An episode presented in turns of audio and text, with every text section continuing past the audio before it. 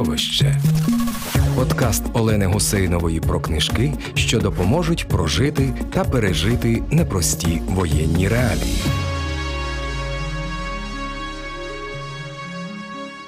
Вітаю, мене звати Олена Гусейнова, і ми будемо говорити про книжки.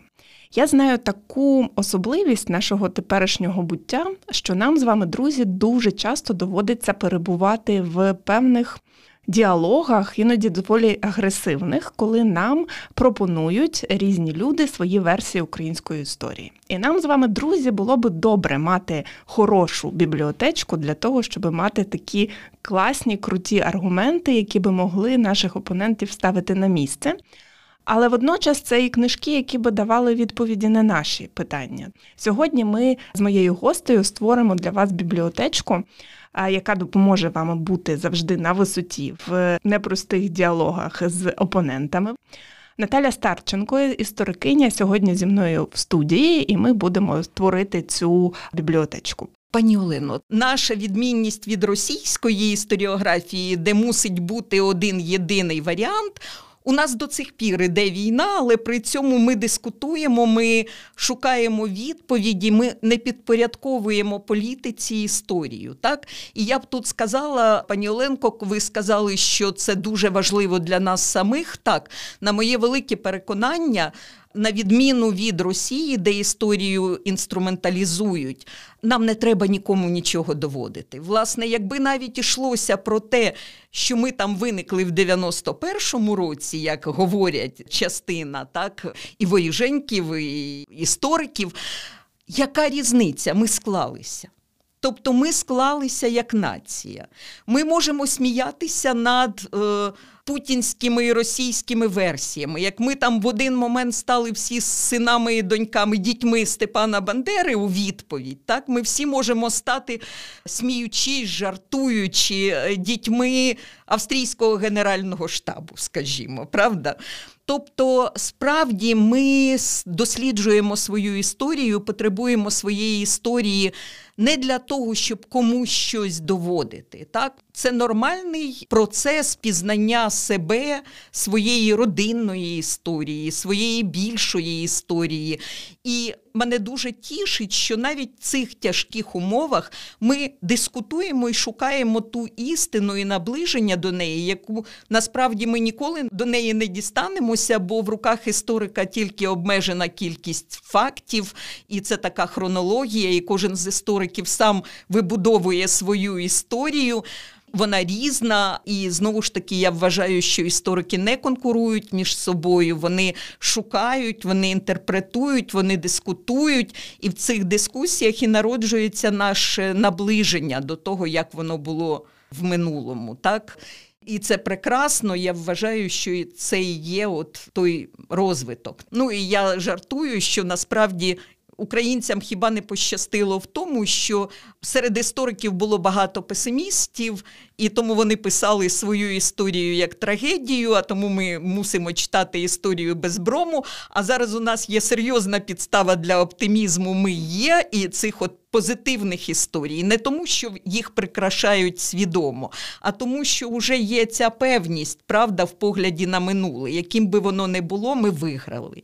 І от, власне, мені здається, що от все більше стає оцих історій, які демонструють нашу суб'єктність в минулому. А те, що ми зараз є, це якраз і є приклад суб'єктності наших перемог в різних обставинах, складних обставинах, але де ми все одно вміли от боротися, а власне виживає той, хто бореться.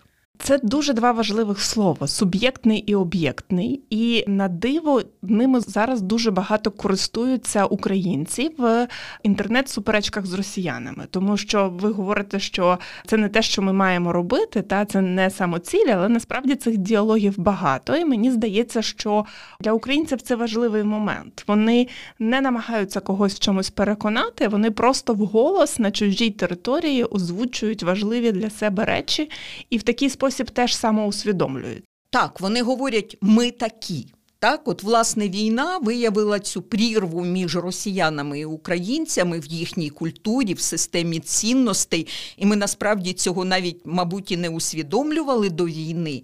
І ми задаємося питання, звідки це у нас, де шукати витоки цієї різності, попри те, що ми там 300 років жили обіч, а 200 років нас намагалися всіляко уніфікувати і зробити частиною російського народу. Так, так от оці слова об'єктний і суб'єктний постійно виринають в цих діалогах. І я вже бачила, спостерігала такий діалог між українцями і росіянами в одній з соціальних мереж, де росіянин сказав: «Е, ви постійно нам говорите, що те, що з нами відбулося, наша відповідальність в тому, що ми не суб'єктні.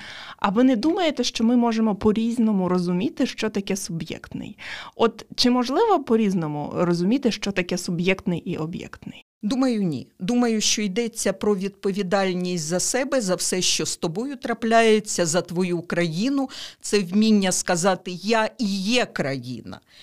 Моя країна не Путін, і моя країна не Зеленський. Так? Моя країна це народ, який контролює владу, який обирає владу, який відстоює свій голос, який контролює владу і спрямовує туди, куди вважає за потрібне. Так, ну це довга розмова. Скажімо, зверніть увагу, як помінялася риторика самого Зеленського з початку війни, який казав: Я менеджер, я обраний, я тільки втілюю те, що вважає народ.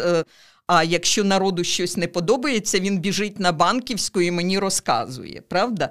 І це теж визнання от нашої суб'єктності президента, який, можливо, і не усвідомлював цього в той момент, коли його обирали. Суб'єктність це також усвідомлення власної історії. Так, це от власне погляд в минуле, де ми були, як ми діяли як ми брали відповідальність за себе і свою історію, і навіть коли програвали якісь битви, ми не програвали війни. Бо якби ми програли якусь війну остаточно, то знову ж таки я повторюся, нас би з вами тут не було.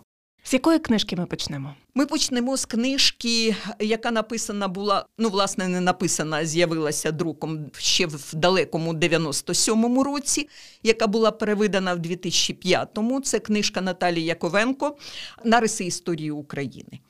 Це книжка революційна, як і власне перша книжка Наталії Яковенко про українську шляхту, бо до того українці ототожнювалися виключно з селянами і козаками. Натомість шляхта сприймалася як польська, і раптом нам розповідають, що ні, це українська шляхта, яка відстоює своє місце в Речі Посполитій, яка усвідомлює себе руською Руссю, так? і яка вміє показати, що вона є суб'єктом. Ця книжка, ну, в першому виданні сама авторка сказала, що вона не збирається міняти глобально от ті гранд-наративи, які існують, тобто таких гранд-наративи батьків-засновників Михайла Грушевського і державника В'ячеслава Липинського.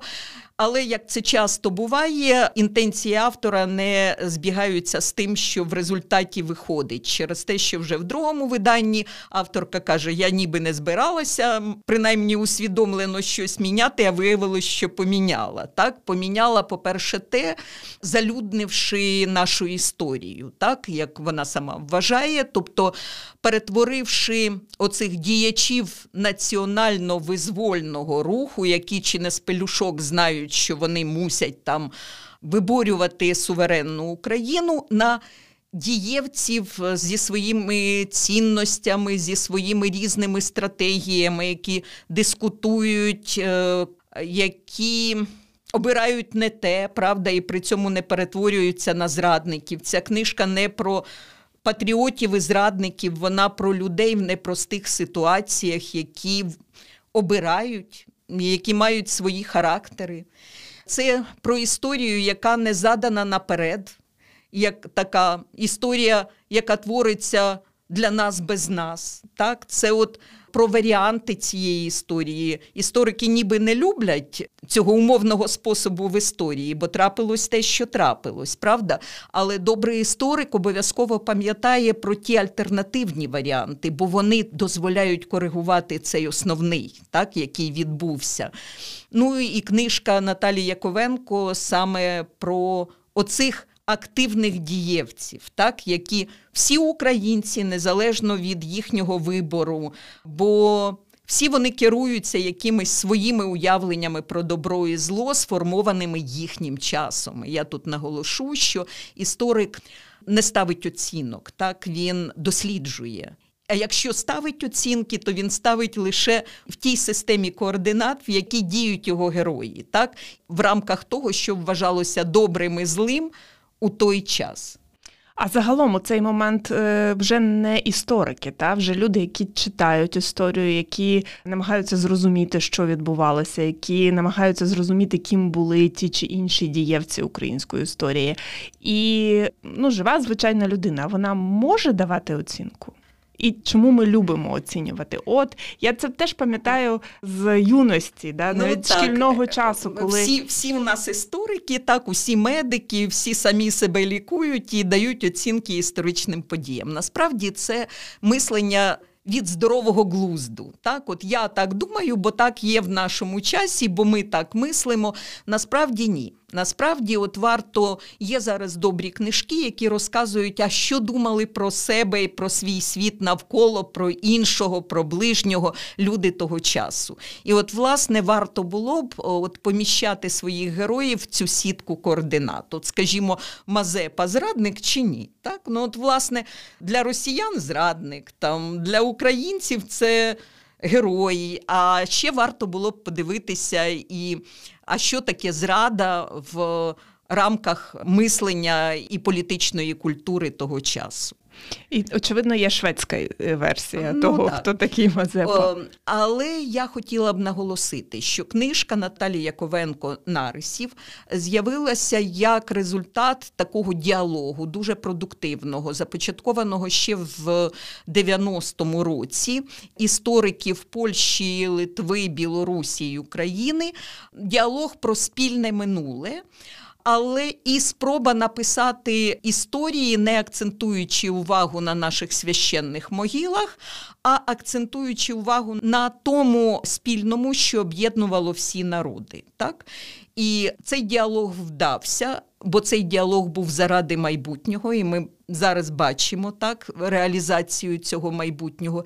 І це, власне, була настанова ще Єжи Гедройца в 1952 році, який закликав поляків відмовитися від імперських претензій і розпочати оцей такий культурний історичний діалог.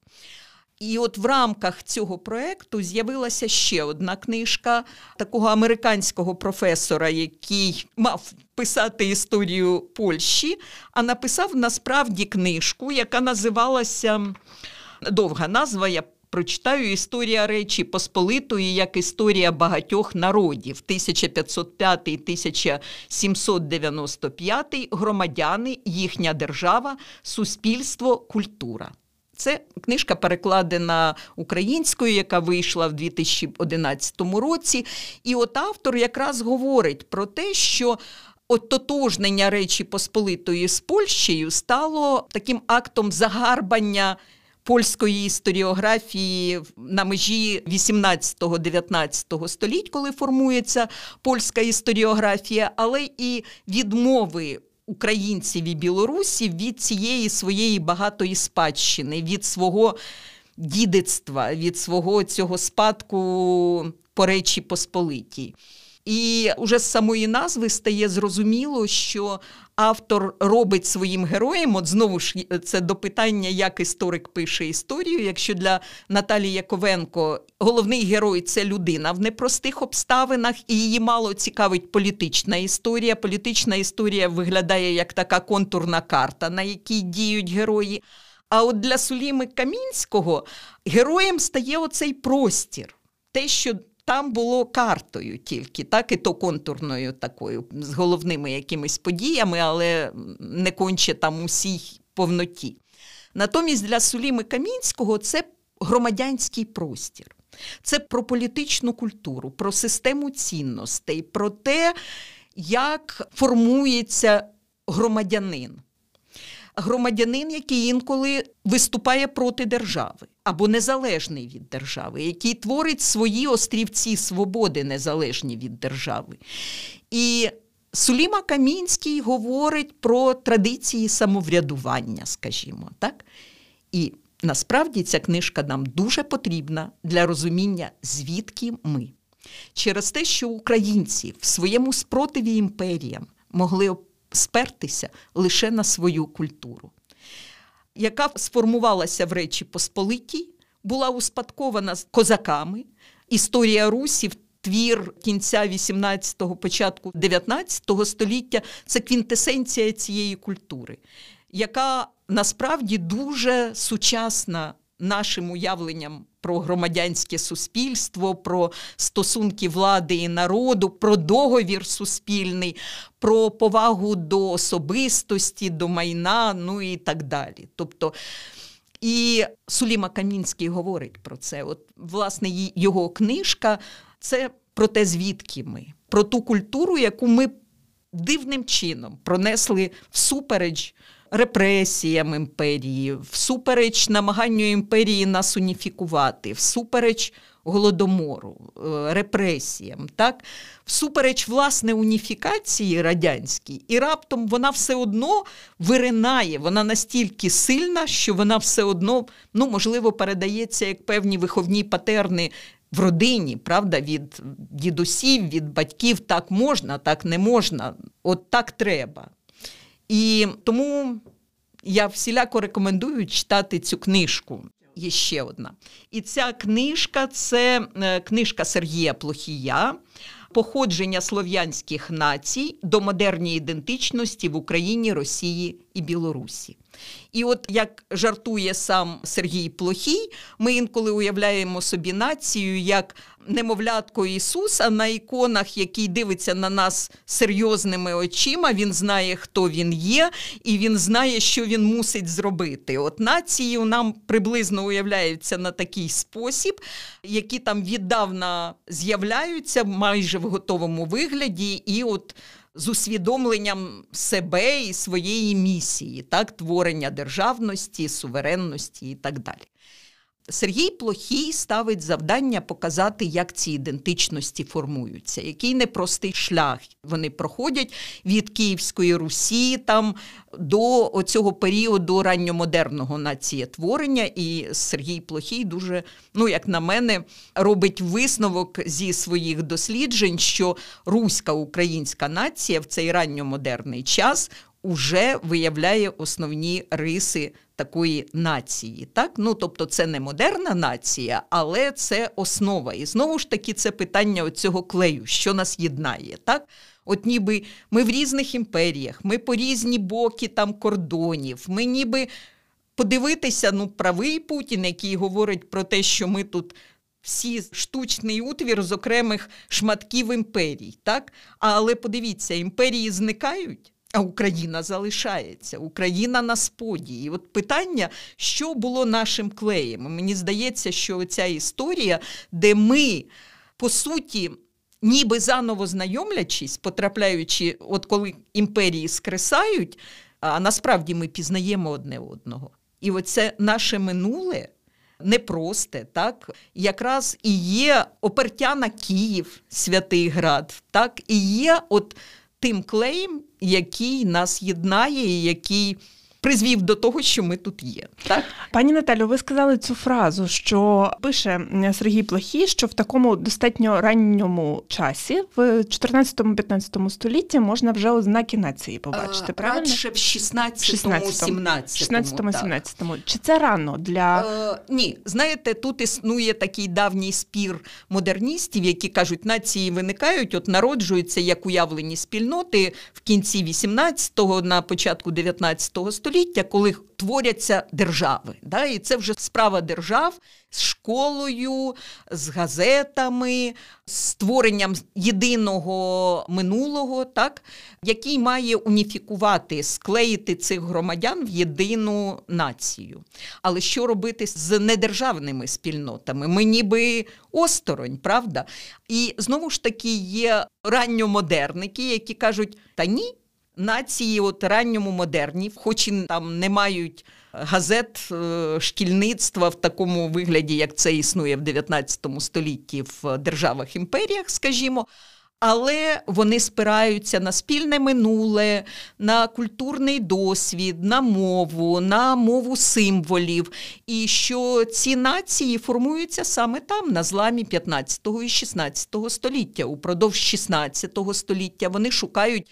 Своє місце на мапах, вони задаються питанням, а яке наше минуле? Вони придумують собі ці легенди е, фантастичні, звідкіля ми походимо. Це виявляється в конструюванні легенд елітами, так, генеалогічних, які прив'язуються в нашому варіанті до київського минулого, до князівського минулого. У нас є своє право, говорять наші предки які ніхто з польських королів не дав, а тільки підтвердив. А насправді воно від давніх князів отримане. Тобто, тому мені здається, що ми, на мою думку, так ми тут цілком в європейському тренді. Ми сформувалися тоді, коли формується більшість європейських націй. І тут, звичайно, годилося б згадати ще про один наратив. Чому я власне вибудовую свою розмову навколо книжки нарисів Наталії Яковенко? Бо поки що я не бачу альтернативи їй. Так? Тобто не йдеться про краще гірше. Мені здається, що це загалом ну от історичні роботи не можна так порівнювати, радше можна говорити про хороші роботи і погані роботи.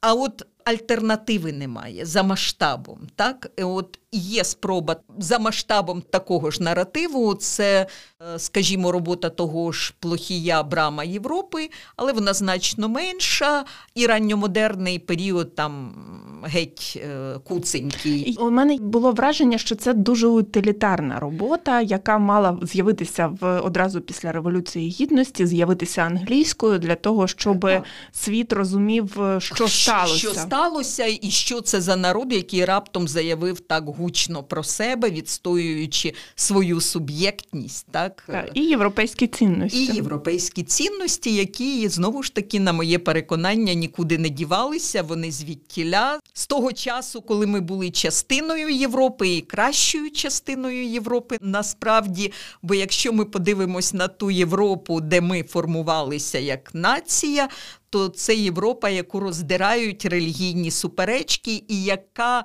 вирішує через кров, хто у нас тут кращенький, хто має право на оцю свою домінантну релігію. Так? Натомість в тій країні, яку ми творили. Разом з іншими народами існувала закріплена правом релігійна терпимість.